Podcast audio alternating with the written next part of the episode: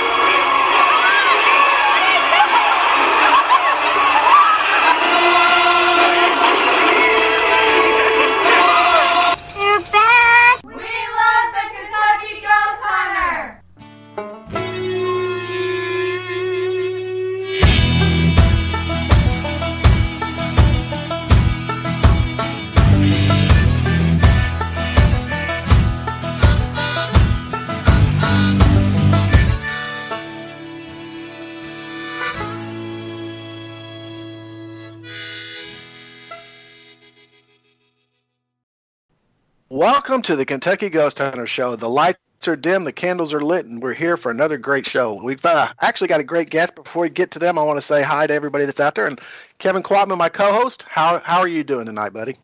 I'm a little exhausted, but I'm doing well. Yeah, he Hello, sent me a text and said, uh, "Hey, make sure that we don't go over today because I'm I'm really tired. So I'm going to make sure that we don't go over." Yeah, last week we went over what 20 minutes or something like that. Wow, I mean we really really hit it down. But anyway, we've got uh, wow. I'll tell you what, the guest tonight. All I can do is say wow about it. Uh, I'm sure some of you in the paranormal world have heard of this gentleman and his wife. And uh, if you have not heard of them, you will re- soon. Uh, Christopher St. Booth and Rachel Marie Booth are online with us tonight. How are you folks doing tonight? Uh, very good. Thank you very much. You're leaving us speechless already. well, I'm I'm looking at you know usually when we have guests here, it's like a, a well they do this and they do this, but I've got like a whole page of stuff you've done, Christopher, and it's it's awesome. Let me, let me make sure I get it all right. You're the producer, composer at Sony Sci-Fi Channels, Chiller, and Destination America. You're founder, photographer at Haunting Captures. You're the owner, producer, director at Spook. Uh, what is it? Spook Production Studios, content producer at Spook TV. I mean, you've done it about all, and I know you've got uh, movies on Sci-Fi. Do you not? Or you have? had? Yeah, movies on. Yeah, we have movies on Sci-Fi. We have uh, movies on uh, uh, Destination America, Discovery. Uh, movies on Amazon. Movies on Sony Pictures. We do. I mean, we we've been doing it for a long time. So we have about like 13 pictures out right now. Wow, that's a lot of pictures, man. I mean, not many people can boast of that, and especially in our field. If Lot I of- recall, you also sing, right?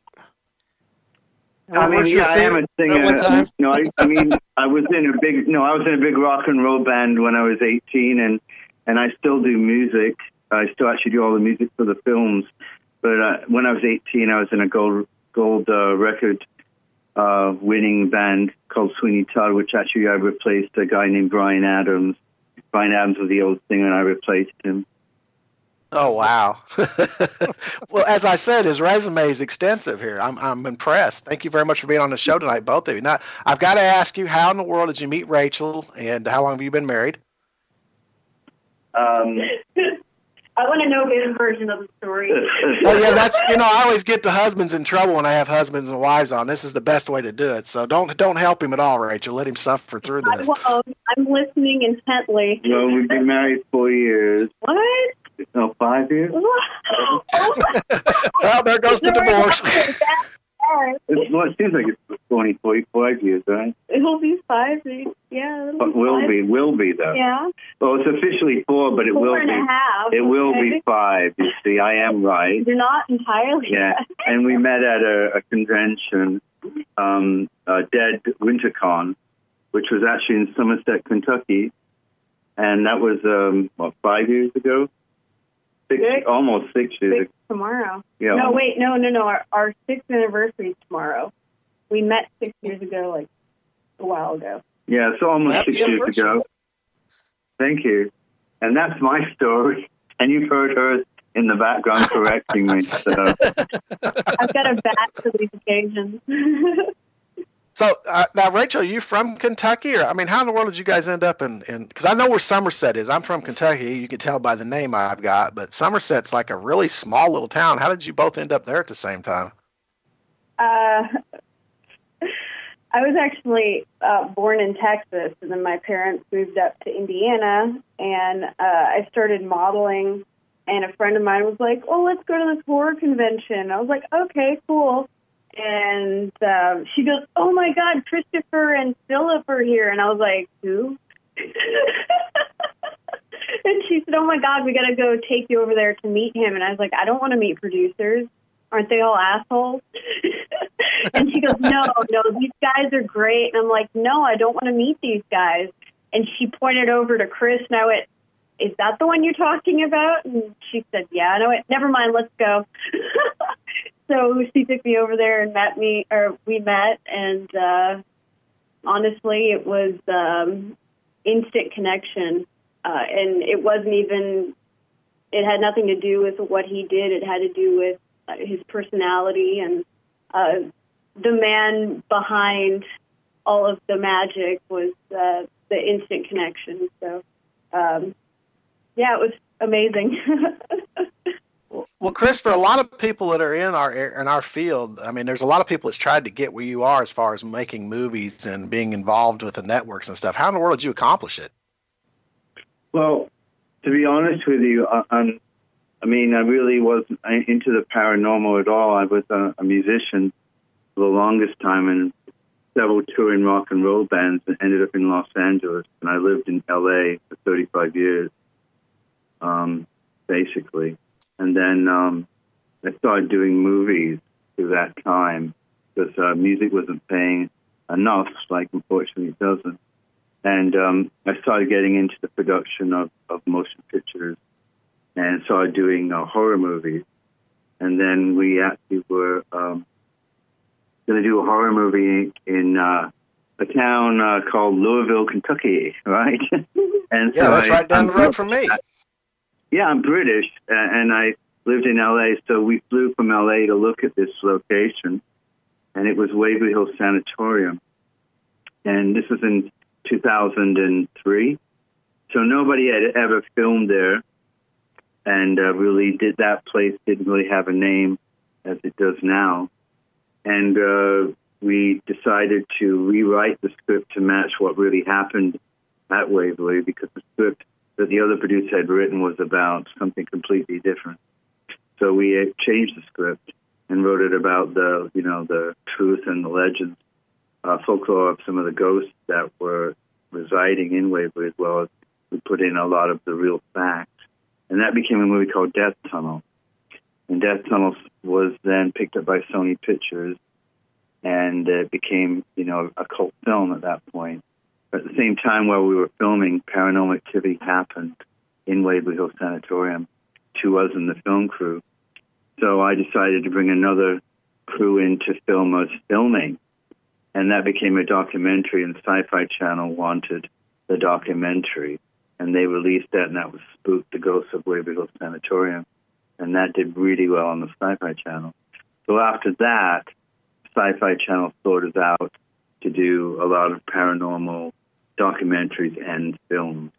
So, you know, figure that 10 years later, um, we, we, we've been working for Sci Fi Channel, and then we started doing even more films for Sci Fi, as well as Destination America went ahead and picked up a lot of our other productions. So that's kind of how we got into it. But Waverly Hills was really the one that kind of popped my cherry, so to speak, in the paranormal field because I really felt it and saw it before I never really, you know, before you kind of go like, what was that? You didn't really think about it. But after that, you know, it was like all this stuff I couldn't explain. Well, elaborate a little bit because Waverly Hills right now, and everybody listening to us knows about Waverly Hills. It's probably one of the most haunted places in the United States. Your documentary's been there, and there's been other documentaries done on it too. But tell us some of your experiences there while you were filming. You said you had some paranormal experiences there. What kind of stories can you tell us about it? Uh, well, the one that, that that is the most memorable for me because like it was the first is that we went down there to scout. Okay, we went down there to figure out where the lighting's going to be to light the death tunnel, the body chute. And um, if people that don't know what it is, it's a tunnel that leads from the top of the hill where the hospital ends, and it goes um, 500 feet down to the bottom where the trains uh, at that time would pick up, you know, supplies and drop off supplies. Well, people were dying quite a lot at that point, so they were sneaking the bodies out at night in this tunnel, and then the trains would pick them on and take them to, you know, either the families or, um, I guess, basically get rid of them if they didn't have anybody that claimed the bodies. And so um, I w- we were shooting in that as well. So we went down to the scout and figured where the cables would go, the camera, the lighting. And I was left at the bottom of the tunnel, and the rest of the crew went on to look at a different place. And then I turned around and I, I felt the most overwhelming sense of fear and um, oppression, depression, uh, just tragedy. And it really it made me sick. I mean, I felt really ill and so I had this inclination to say, take a photo. So I took a photo, and then I had to get out of there because it was just getting too crazy. I guess severe fear kicked in. So I ran up to the top of the tunnel and I started throwing up. I, I just was just I don't know whatever happened, and it was terrible. And um, I wasn't, you know, classified myself as any kind of empath at that time, or I was just, I guess, more sensitive to the situation. So I didn't really think about it. And then two weeks later, I looked at those at those location photos that I'd taken, and that one that I talked about, uh, there appeared to be a little girl standing in front of me, a ghost girl that looked like she didn't have any eyes. And um, on the audio recorder, video recorder that was on, I heard a scream at the same time that I had taken the picture, and it was the scream of a little girl. And um, you know, that was it. I got hooked after that. So throughout the film, uh, we left it in. You can see shadows and you can hear hear EVPs, and we left that in the motion picture. So the place is really active. So Rachel, are you involved in paranormal now? Um, I Yeah. I am a lot more Yeah, now. Yeah. Yeah. She, yeah, she loves it too. I remember taking her to the first one, and um, now she's she. It was really easy for her because it was just for her. I think to believe in her sensitivity. Why don't you tell her a little bit of all that? Well, I I knew that I knew that I was kind of different um, because when I was five years old, I started seeing things, but I didn't really talk about it with people because that's not normal. and uh, so when I actually found people that did the same stuff, I was like, okay, I don't feel weird anymore. So it was cool to uh, to be around other people that uh, were looking for things that I've I've been seeing my whole life. Uh, so it made me feel much more comfortable to be around people in the paranormal than regular people. Than regular people. I don't know if we'll have to cut that one out. Rachel, let me let me go here with you still because uh, you know I, you've just been married for well I think you said four but it's getting ready to go on five so you you weren't into the paranormal until you actually married Christopher is that correct? I didn't go on paranormal investigations. I, um, I always was interested in it. Um, and I actually had a lot of experiences, like I said, since I was younger, but I wasn't actually doing investigations until Christopher. So in the last five years, have have you felt or have you seen that the uh, paranormal, the world of the paranormal is getting more? Po- I, we talked to a, uh, uh, um, oh I can't remember who it was. It was a meeting we talked to. I think it was last week, and uh, she was saying, and she's part of the the movie scene as well up there in Los Angeles, but she was saying that it, before and Chris, this is to you too. Before, when it came to entertainment world, that they really didn't uh, look at the paranormal as being serious now, but it seems to be changing now. The environment's changing up there around people that make movies and, and are looked at, uh, you know, it, it is a uh, role model for people here in the United States and abroad. But it looks like that it's becoming more popular in the in the world of movie making as far as actual being believed in. Do you two find that to be true? I think that um, you know when I was in Los Angeles, when I lived in Los Angeles for quite a many times, there wasn't really a lot of you know. I mean, there's not a a lot per se promoted haunted places in California, except for the obvious, you know, four or five you keep hearing the Roosevelt Hotel, the the Forever Cemetery, uh, you know, places like that. But um, I think that a lot of it's got to do with the money they've made from um, film, horror films, Conjuring series, and all these movies. Hollywood really knows there's, a buck to be made. So, some senses that is the degree. Um, I know that that um, when we had, you know, given give you an idea, working with the studios, say the latest film that we have on Sci-Fi Channel called Dead Still, which is about a, uh, a haunted Victorian death camera that they would use to take post-mortem photos. A camera, you know, a turn of the century camera that was used to do a lot of post-mortem photos in the sense of, you know, when they were dead, they would prop them up and take pictures of them. Um, when we wrote the story about it, we I wanted to use a real death, you know, postmortem turn of the century camera, one that actually was used for death photography. They didn't want to do it, but they were very um, superstitious. you know, they said, no, no, no, let's let's just get a, any kind of, you know, let's get a camera that isn't haunted. And I go, no, you got to try and use a real haunted camera. And I think the studios are very superstitious. I know that when I was doing Exorcism Live for the Discovery Channel, where they were exorcising a house um, live on television, which was, I think, a couple years ago. They did that on live television. Um, I was there, and none of the network would dare go in the house at all. They would not, the Exorcist house, the real Exorcist house, um, they wouldn't go into it at all. Um, course, uh, you know, we made a movie about the real Exorcist house in 2010 called The Exorcist File. We were actually the first people inside the house to actually film the inside of the house and actually do the very first paranormal investigation inside the real Exorcist house. And Wow. um, that that was crazy.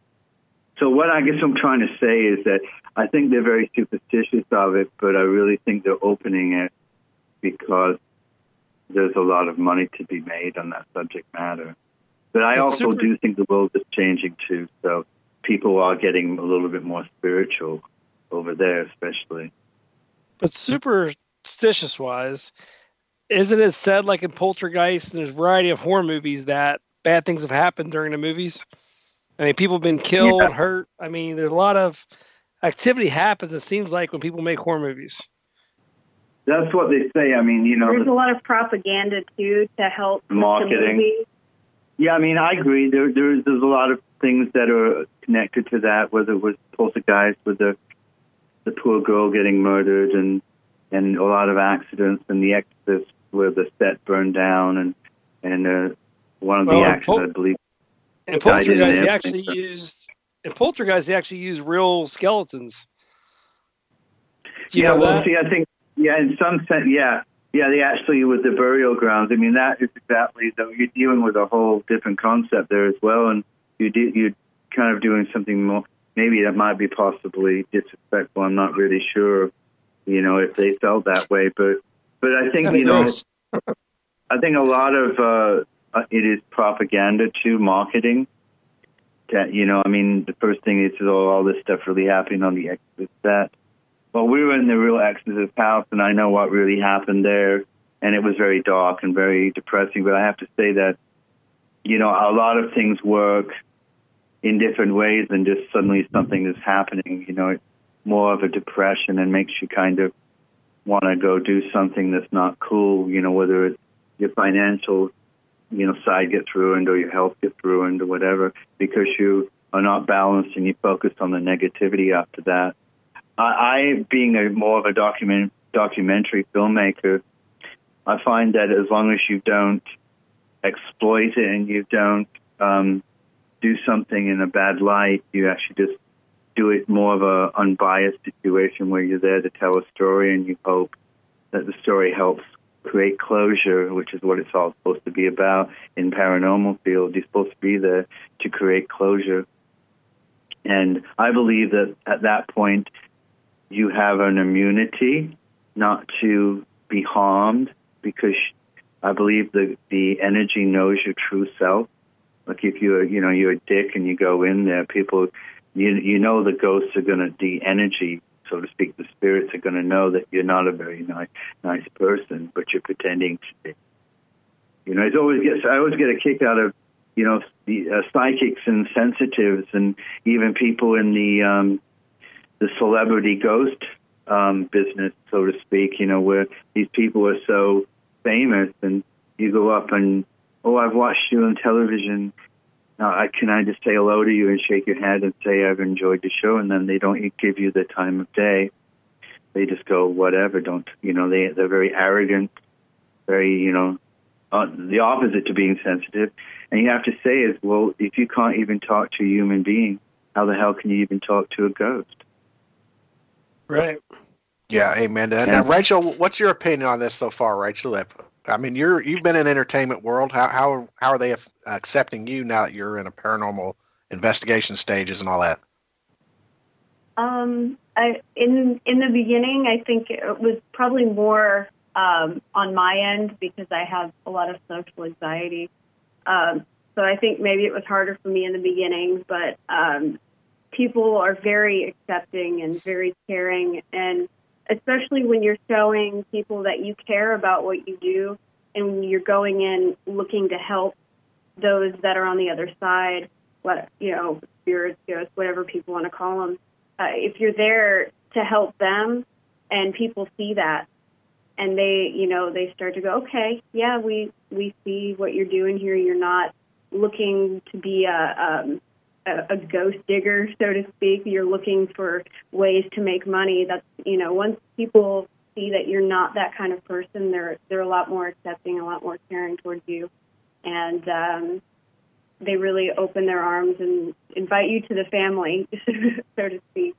So um, I haven't had any problems in the last few years. So I think the real, I think that meet meet a lot of real genuine people the balance of meeting really beautiful people compared to, you know, there's always that one person that you, you know, don't want to really hang with. But in my in my feeling, there was the people, our fans, and the people that we meet all the time on the different ghost hunts and the different shows we do are really beautiful people. And and not only can you um, can you have a good investigation with the people that that come and investigate with us, you can also have a good time too. So it's it's not all everybody sitting around like quiet and feeling awkward. Like, you know, if if you're a person, which these people are, and they've passed, they want to have fun too. They're, you know, they don't know they're dead. so if you're just sitting there and not able to have a conversation with other people, how are you going to have, like Chris said, how are you going to have a conversation with these people that have passed? So um, to show and set up communication with anybody in the group that you're doing an investigation with, I think opens up the communication with um, whatever you're trying to communicate with. Well, I can I can vouch for both of you as being very genuine. Uh, every time we've met you, you've been nothing but spectacular. So very outgoing and friendly, and you're not one of those people that are just like, look at me, um, you know, I'm being successful. You're you're very down to earth and easy to talk to. And I know Denise loves you, Thank Rachel, you. to death. Um, Oh, thank you. but but what's your all's viewpoints on like like my group? We like you know if, if we go to a location, we don't do too many public places anymore, um, just because things are being brought into these places and we don't know who's been there and what's been brought in. But we, we won't turn away somebody who wants help. If there's a spirit in there that wants to be crossed over, we'll cross them.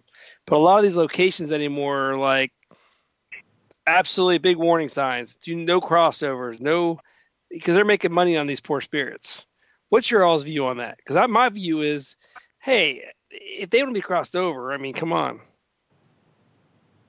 So what's your I've viewpoints on I that? mean, I've never ran into people lately. You know, I mean, it's hard for me to, you know, kind of say that people that I know is like that. um, and don't. But I'm, I have to say, the most of the locations that I've gone to, they're fine with crossing over, even though you know that hey, you know, come over and ghost hunt here. If you cross over people, I'm going to have no ghosts, and I'm not going to have this. Um, I find that they're pretty. All the owners that I've on all the places are really, really beautiful, and they were more in love with the history in the building, and the ghosts are just and the spirits and the energy just come along with the place. But they are Mhm. obsessed with their buildings, and they're very passionate about it to the point that it could be dangerous. I think in a way, uh, financially.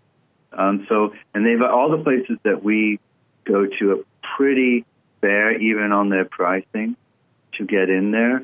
There are a couple of very big places, and I won't mention the names, that have gotten out of hand, and um, it, it'll cost you phenomenal leg just to go there. So, you know, it's not to even mention if you're trying to film it. If it's not in the budget, it's not in the budget. It doesn't matter how haunted the place. is, You know what I'm Well, saying? Waverly's one of Waverly's one of those. now it's so expensive to go there. Well, Waverly, Waverly Hills, when we were there, um, it was um, never really opened up.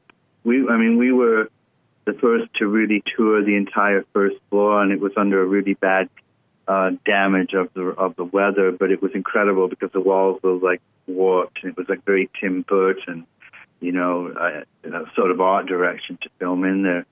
And uh, when we were there, it was a it was a very nice experience. And of course, you know, once you take a place and start cleaning it out because you need to, because of health reasons, um, it starts to look more like a cement structure. There is no more really a personality as far as the inside. And a lot of these places become so clean, they kind of lose their charisma. So it's a catch 22, you know, whether how much you can take it to keep it safe, take it back Well, I- without making it, you know. Yeah, I've never been to Waverly myself, but I've been to Trans Allegheny, and Trans Allegheny is to me is just a. Uh, we didn't catch anything there really. Didn't have much evidence, but that whole place is just the lore, as big as it is, and, and the building inside still looks like the original. Um, you know, it, it's still got all the doors and paint, and it don't look like the bare bones. Like I see pictures of Waverly, it just seems like it's just concrete, like you're talking about there. Yeah, the inside, well, it is. The hallways are very creepy, though. I mean, Waverly is, I think, was one of the most haunted places, I think, in the world. And I recommend anybody that, you know, wants to go to a haunted place to go there. I've never been to the Trans Allegheny Lunacy Asylum in, in Virginia there, like you mentioned. I know the owner, uh, but I've never been there, and I know it's fabulous, but I know that it's very expensive for us as a production company to even try to take on a, a project there and making it worthwhile. So that's the main reason we haven't gone down there and filmed that place.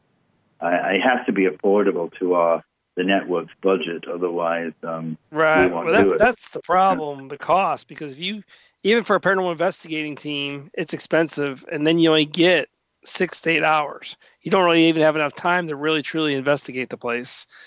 So I like to go to places sometimes that are that aren't really on the maps that you can literally spend as much time as you want. They're pretty much, you know, an open door. Like, yeah, you come on back the next day or next week, or you know, they really want to learn about the history of it.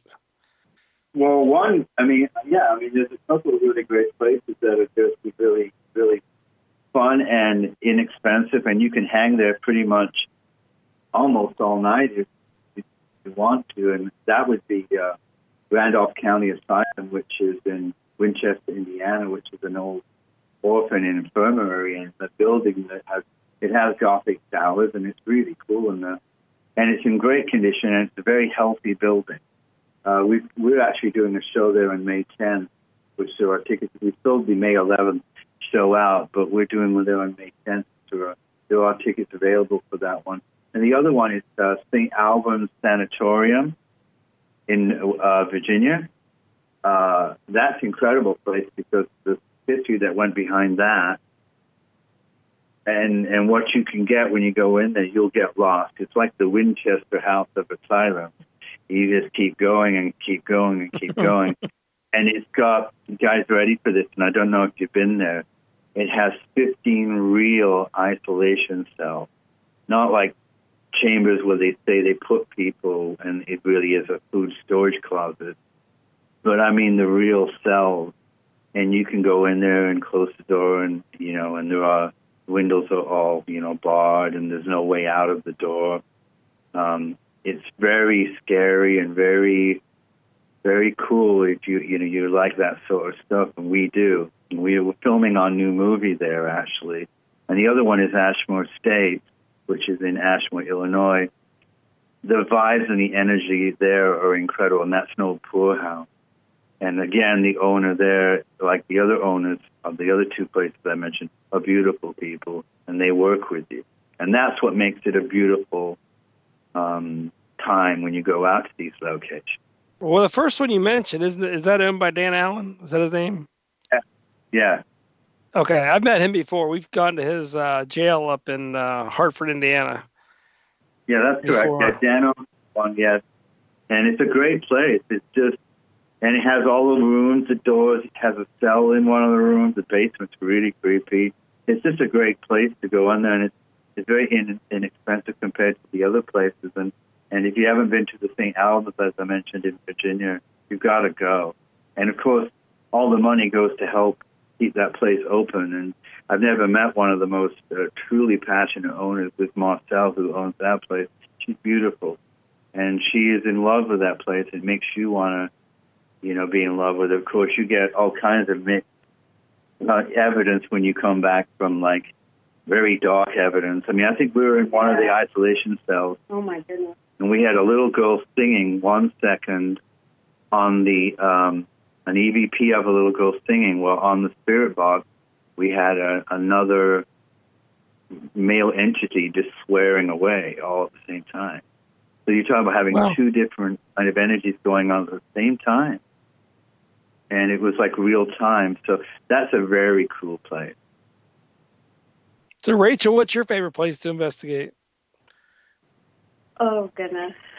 Um, I really, I really do love St. Albans. Uh, though Ashmore Estates is like it, it's always felt like a home away from home to me. Um, I have spirits there that during an investigation will call my name and other people will hear it because it's like they they know I'm there and they're happy that I'm there. They even mess with people um, that are named Rebecca and call them Rachel just to mess with them because it's, it's like an ongoing joke, the Rachel and Rebecca thing from the Bible. Um, it's a joke between me and a couple other Rebeccas, uh, but it's uh, that I love that place.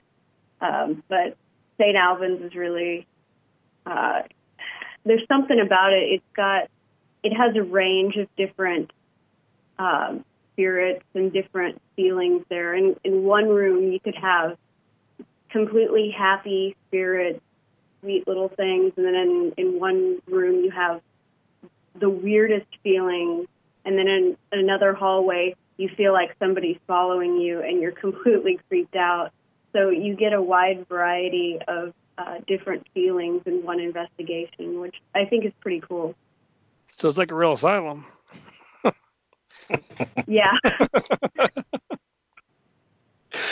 So, Christopher, let me ask you: When you guys go these investigations, since you are in the movie industry and, and you're probably pretty familiar with this equipment and stuff, what do you suggest to people to do the, the best technique to get the best results in an investigation? Well, I think there's nothing better than a really good tape recorder, you know, whether it's a, a, a digital handheld or even using your phone. I found that using uh, uh, recording your um, spirit box, the diction, um, the, the uh, especially digital recorders, even like a cell phone, help filter a, a spirit box. Because you, sometimes you, you know, you listen to a spirit box, kind of just all rambling and mumbling and you think it says something. And I find when you listen it, listen to it back on a, a digital recorder, has a tendency of filtering it. But I think there's nothing better than a really good uh, audio recorder. And um, I do like the SLS. You know, I think you can only, you know, take maybe 30% of what you get from those. Um, and I do like thermal images. Uh, those are pretty cool. The, the more the expensive ones. So, but my my favorite ones really is just my gut feelings. Go in there and, and take a picture when I'm told to feel like I need to take a picture, and and do a really good EVP session. Now, you guys, you do a lot of documentaries. That's what you are specializing in, correct?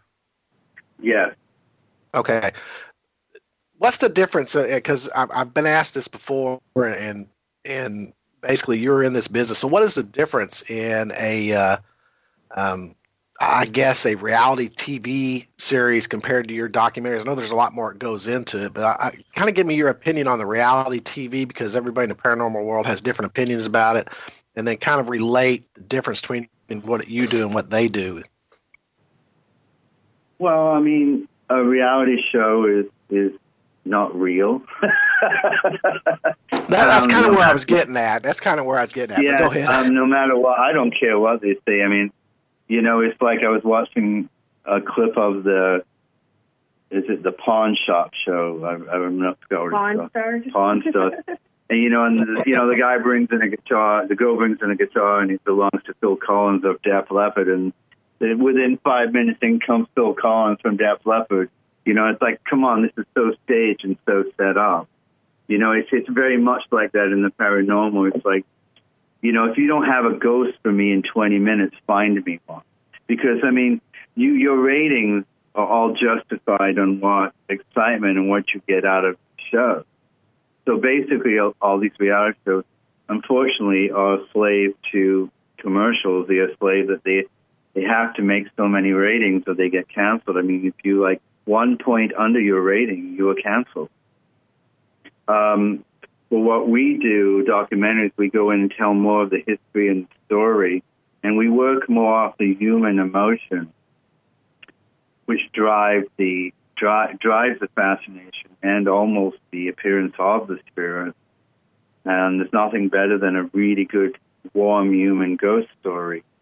And when you start finding out the history of these sad lost souls and you start delving into it, you start to get, at least for us, we start to get invested part of our personal um, family into it, meaning that we are, we really want to, to help now, and and the only way we can really help is by trying to tell a story of somebody that may be forgotten.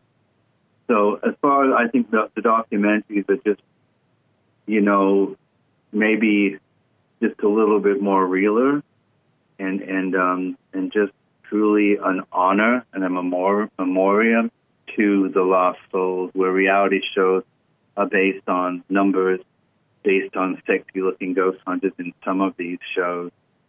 Uh, images. It's more important to have somebody look good than actually find, you know, the evidence. And then, you know, that's why the evidence a lot of these shows might have to be kind of white lied because nobody wants to watch a show where you get no evidence. Which, if you you know, as a ghost hunter, you can do about you can stay in a place all night and get nothing.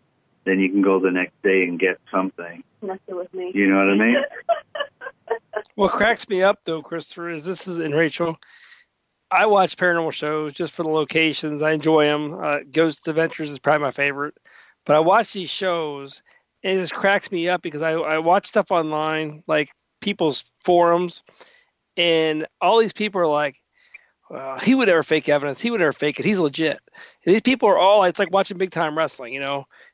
Everybody knows big time wrestling's real from the aspect, yeah, they beat each other up, but they all know at the end of the day it's a scripted match. They know going in who the winner is going to be, even though they do hit each other here and there and toss each other around. Paranormal is the same thing, but these people act like you just said ratings, but these people I watch on these message boards are all like, well, he would never fake the evidence. I'm like, come on. I mean, really? I mean, it's, it's all about TV. It's all about entertainment. That's what Am I mean. With all the respect, all you've got to do is you can enjoy a show that is a little bit more over the top, and you realize that's what it is. Exactly. You know, I mean, there's, there's a very fine line between some of these ghost shows and the TV show Supernatural. It's like quirky, fun, exciting, sexy, good looking, and and over the top evidence. There's a really fine line to these, but where you watch some of the more serious shows like say National Geographic that's on that channel or even on Discovery, way before the Naked and Afraid crap came in, you know, stuff that actually was not just, you know, let's watch people run around naked, you know. people uh, stuff that really like Planet Earth, the BBC shows where they put beautiful music and beautiful cinematography and and and they respect what they're filming. You know that I think about it. Why could that not be in the paranormal field? Beautiful music, beautiful cinematography, beautiful evidence, if you can get it, of course, and and and you know, interviewing very real people without jumping to, you know, like I've, I've never understood why you need to talk about what you need to eat, have a donut, when we're, we're there to do the thing because you want real people. I get that, but there's so much cool shit that you can capture and do what really goes on in a ghost hunt. Like I know that when we were doing Exorcism Live, uh, I think Philip and I should have filmed the behind the scenes because that was incredible what was going on behind the scenes of that network show compared to, you know, when they actually did the live show because people were afraid. They were afraid to walk in that house. And that's the kind of stuff we like to capture is the reality of it. Well, let me ask you a question, Chris, because you brought this up with the music. I have a tendency when I go places, I like to bring a speaker. I mean, a big pretty- speaker. A, a big speaker. But I will. I, I, I did crank it one place, but normally I'll just sit there and play. Like if I go to a place where there's a lot of Civil War history, I will just play Civil War music. You know, the music they played back in the 1850s and 60s and 70s, and I'll just play that kind of music. And I just find that in my belief system, spirits like music; they can relate to it. Do you find the same thing? Yes, and and and one thing that we had proven, we had done uh, a place called the Para 101, uh, uh, 101, the Para Cafe. It's an old diner, and it has a uh, like a old hotel above it, which is really creepy cool. We found that when you sat there and tried to do EVPs, it was very hard to capture anything. But when you were just there, sitting and joking and being just normal, so to speak, you don't get so serious, right? you're just all normal and you start singing, you start playing around and joking, you start seeing EVPs all over your stuff. Meaning you start Right. to feel more comfortable, creating the environment to be more comfortable. I mean, there's no doubt that they're going to feel tense if you are tense. And, you know, even in real life, when, you know, I kind of put up a front, then you kind of put up a front, and we aren't even communicating, you know, but if I come across, you cross, you know, like a down to earth, and then we connect, and then we will have a conversation. we, we find the same thing. Just having generic conversation sometimes brings out the best EVPs. And like Rachel said earlier, you got to have fun doing this. Um, we joke around sometimes. You got to you can't take it all too too serious. You got to have a light side because otherwise, I think it's going to mess with your mind too much. It does, and that's exactly right. Because I know that when we did our show back in 2010, we did the story of the real exorcist, where we got a copy of the real diary, and we followed all the steps of it, basically starting in St. Louis, where they brought the boy to the um, uncle's house, and we went to the real house and we interviewed the real family of the real exorcist. We interviewed the real family of the real boy and we were finding out all kinds of stuff, but it was getting heavy because you know we were it, because we were finding out a lot of this stuff is true. You know, and you know here you got this real diary, and you're in the real house, you're reading what happened. Oh my God, the bed flew across the room, and this is a room that it happened in, and it, doesn't really happen? And you know, it, it's very heavy, and you know, and then I had to go back and edit the film, and then I had to listen to you know, the audio recordings of Anneliese Michel, which is the real Emily Rose. If you've ever heard those real Yeah, I've audio tapes. Yes. they're horrendous. So imagine listening to that on headphones while you're editing the real Exorcist story, reading the real diary. You just start to feel dark. So you need to have that sense of humor. You need to put it down and walk out and look at the roses, and smell the air, and look at the blue sky, and you know, play with your kids and, you know, play with the dog and, and start to be grounded. Otherwise, you could be taken over. And I realized that. How do you keep yourself from being taken over on the movie sets and everything, Christopher? Do you guys use particular protections, or is it just a, a mental thing? Or because I know when you go in there and you guys are dealing with, uh, like you were at Waverly Hills and you had that situation occur where you got sick. Do you guys take particular care to protect you and the crews when you go to the, these places? Well, you know, a lot of the crew are non-believers, so I think some of the crew, as far as film crew, they feel they're protected because they don't believe in it. And you know, people that don't believe in it feel that ah, and they don't, you know, so until something until something happens in front of them, they get scared shitless like a baby. You know, they freak out, which is always Yeah. fun to watch. It's always is fun to watch. Yeah, I told you, right? But I find that because I'm behind a camera, I feel an aura of protection. And I also, even when I was dealing with, you know, Satan himself in the Exorcist story, because the possession is not by, you know, um, one of the minions. It's actually Lucifer himself that's in there. So you're dealing with really heavy stuff. You're dealing with the Vatican.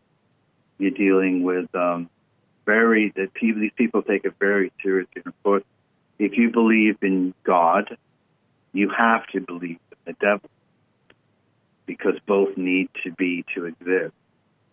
So you can't just say, "Oh, I don't believe in that," but I believe, you know, in Jesus, and I believe in, you know, obviously I believe in God and Jesus. I also believe in Buddha, and I believe in spirituality because I believe it's almost pretty much the same. But that means I must believe in darkness. I must believe in, you know, the evil of man. So It's everywhere. yeah.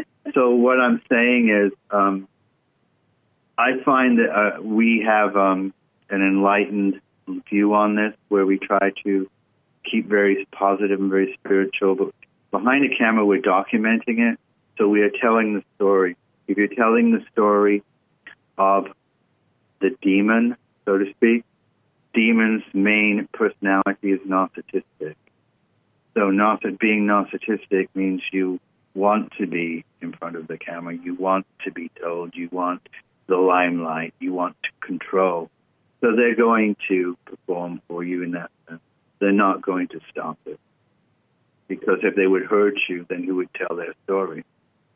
So I have that kind of a, that's just my view. On the other side of it, Chris goes, "Go in that room. I want to see what happens." I don't get to be behind the camera, so I have to like stage it up, crystal the crap out of myself, So and you're then take a bath. Done. I'm the guinea pig that he throws So you're- in. you're He's the- like, "Let's see what happens, guys." So you're Rachel, you're the Aaron Goodwin from Ghost Adventures. Zach's like, hey, Aaron, why don't you go into that and go sit in that uh, morgue for a while? Exactly. Chris put me in one of those, uh, what was it, the autopsy table? He's like, Yeah. get in that. I was like, no. And he's like, yeah. And there I was on an autopsy table. and I'm like, this is creepy, but it's okay because I, you know, I think that uh, people are more scary. Real people in the Right. world are more scary than anything a spirit can do. Now, yes, a spirit can feed on your fears and that can grow and that can cause great amounts of anxiety, but that's all they can do. They really can't do anything unless you let them do it to you. So when you go into it, uh, any place and you're like, okay, you can't do anything to me, and I have dominion because I'm living and you're not. You can't follow me home. You can't do this to me. They have to listen. So uh, when I go into it that way, I'm not scared of it. So have you experienced being scratched or anything like that, Rachel? Christopher has. Um, I have had something follow me home because I didn't protect myself. Um, and that's actually part of uh, what we're working on. It's in the, the new film that we're working on right now about attachments. Um, but I have had something that followed us home from a particular place and um, just tried to scare the crap out of me for three days. So it did a pretty good job, but I got rid of it. Okay, I'm going to have to ask. Go ahead, Chris. So that I, that's what a new show's about. Is called uh, called the attach about people that bring attachments home, whether it's from haunted locations or maybe picking something up at an antique store or even on the side of the road. You have no idea what happened in that in that uh, you know a thing that you picked up, whether it's a chair or you know a piece of clothing or a doll or a wheelchair. You don't know the tragedy that happened that might have connected the energy might have connected itself to it. We have lots of stories that people have submitted as well. There's some of our own stories. Our house is full of um, antique, horrific attachments, whether it's an old uh, mental asylum wheelchair to a Nazi war leg to um, a possessed type doll that's really creepy or whatever it may be. We've gotten all these for our new show and experiment and, and experiment on them and find out some incredible stories as well as what happened to Rachel. She was um, she brought an attachment home from St. Albans Sanatorium, and I, I got severely scratched there.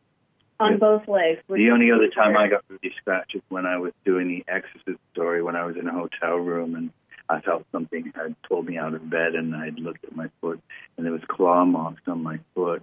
I'd seen a big shadow that horn-like type um, features. So you know these are the stories that we're telling in the attached, and it's really creepy. It's like five different stories of these people getting together, having an intervention because it's taken their life over, it's changed their life, you know, for the worse or some maybe for the better. But it's uh, you don't you just don't know what you're bringing home. When you bring home that somebody's had a tragedy or a serious connection to, and then somehow that that item is now, you know, is being sold and someone buys it, but it hasn't been cleansed. It hasn't been uh, closed. Blessed. So, what would you suggest to somebody, Rachel? Because you just said you had an attachment and you were able to, to remove it from yourself. What do you suggest to people that may think they have an attachment or, or they do have an attachment? Uh, well, I guess it depends on what kind of attachment it is. If they if they feel it's an attachment to an item, uh, you would have to get rid of that item. If it's causing you issues, you'd have to get rid of that item or take it back to where you feel the attachment was formed, and uh, kind of like cleanse yourself of it, or tell that attachment it no longer has control over your life. Uh, and to get to that point, it's like any addiction, I think, that a lot of people don't realize they have that addiction their attachment, and they won't accept that. They won't. Um, it's like the first step is saying that you have a problem, right? so a lot of people don't want to say that they have an attachment. They're like, "Oh, I'm fine," but then they get angrier and angrier and angrier, and they start taking it out on other people. When really it's this attachment and they don't realize that they have an attachment. So, um, to the people that do uh, know that they have an attachment, they need to find out uh, where that root, where it came from, and attack that root and say, "You can no longer affect me." And if they can't, and it's an item, they have to get rid of that item and then cleanse themselves. Now, Christopher, I told you we only got about five minutes left. In the beginning of the show, I was going to mention the n- a show that you've got coming up next year, and I told you we'd catch it at the end of the show. You want to tell us about that real quick? Well, the movie's called The Attached, and we're filming it right now. And um, it's about, like I said, attachments. And uh, we're going back to some of the asylums to finish up some of the themes from it. It'll be out in 2020. And uh, we're aiming at it being a series right now. Um, so we're very excited about it. It's going to be, you know, obviously shot really well and it's going to have some good, good actors as well as it touches reality. It's kind of like the fourth science that we're actually doing the realism, but it also has um, good acting parts. to it.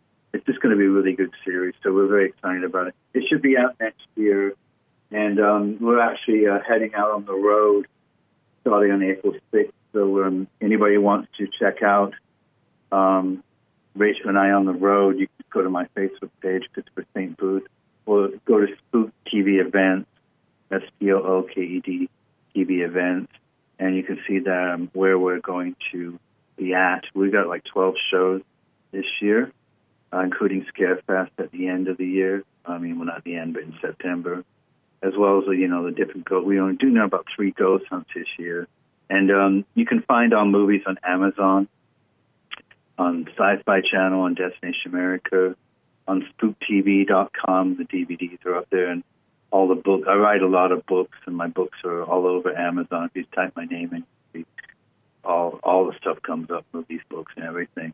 But I do appreciate everybody that um, supports our arts. We also do photography and jewelry, all kinds of creepy stuff as well. So we appreciate everybody out there that supports what we do, and and I just want to put a message out that let's not forget, as a paranormal investigator, what we're really supposed to do, and that's to create the closure and help them move on. It's not to look good on television. It's really that. It's to create closure. On about three minutes or less, Chris, you got anything you want to say to besides what you just said to those that are just beginning to come into the paranormal uh, environment because they're they're basing a lot of stuff on reality TV instead of what actually goes on. And as you've been in it for many years and you've explored different places and you have done the work and you've you've done the documentaries, what's your best advice? You know, if you have any more advice to people that are just not getting into the profession be real um, for the right reason. Um, be honest. Realize that you you are judged the minute you walk through that door. If you're really out there to find the energy, the energy knows what you're really about. So you should be, you know, there to exploit it or or to you know be a dick, so to speak. You want to be a, a decent human being, so that you know one time this, this energy was you know, a human form that had, you know, it was either also, you know, was a bad or a good type person. So you should be able to feel that energy. So just to be real and treat people the way you want to be treated. It's the same as being a paranormal investigator. It's all from the heart. You need to, you need to hunt with the heart, not with you know, the gun of fame, so to speak. Not with dollar signs. Yeah. And also leave your leave your baggage at the door because the minute you walk in and you're you're having problems or you're angry or you're upset, everything in that building knows what you're feeling. They can feel it too.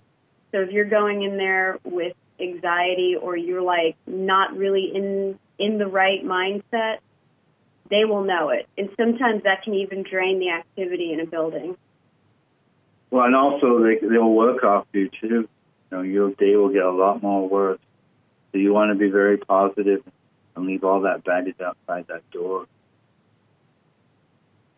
Well, Christopher, Rachel, thank you very much for being on our show tonight. It was awesome. You did great, and uh, I hope to have you on again soon. Thank yeah, you. definitely. It was wonderful talking with you guys. Thank you for having us, and hopefully uh, we'll see everybody out there on the road, and we can have a drink or something. Would be great. Well, I think me and great. yeah, me and Kevin's going to try to get out on the road this year. It's been cold here, so we kind of held out, but uh, we're going to get on the road. And I just wanted to say, you, you two, uh, I've seen the work that you've done, and I've done a little, you know, research on you. You're two good people, and, and thank you for what you do for the paranormal world. Well, thank you. Thank we you. enjoy it, and and I think uh, you'll love um, the new show. It has a lot of emotion in it. Um, we're telling all kinds of stories that really open up what you know. Um, the story of this woman. It's just what women go through every day. It's not just about what this spirit that had lost something went through. It's actually still, you know, relevant with today. So it's a beautiful story. I know you're going to enjoy it. Uh, as I said, thank you for being here. Folks, you want to check us out next week? We're on every night at 7 p.m. Central Time on bbsradio.com station 2. You can check out our uh, webpage, kentuckyghosthunter.com. As always, we're on Facebook at the, the Kentucky Ghost Hunter and the Kentucky Ghost Hunter Group and the Kentucky Ghost Hunter Show. So if you ever need to get a hold of us, just go to one of those, shoot us a message, we'll get back to you. Quick shout out before I go to my wife, Chris. Love you. Also, I want to say hi to Andy and I want to say hi to my son, uh, Casey, and last but not least, Denise. I hope everybody's having a great time tonight. Until next week at uh, Tuesday, 7 p.m. This is Kentucky Ghost Hunter with Kevin Quatman saying good night, and we will see you next week.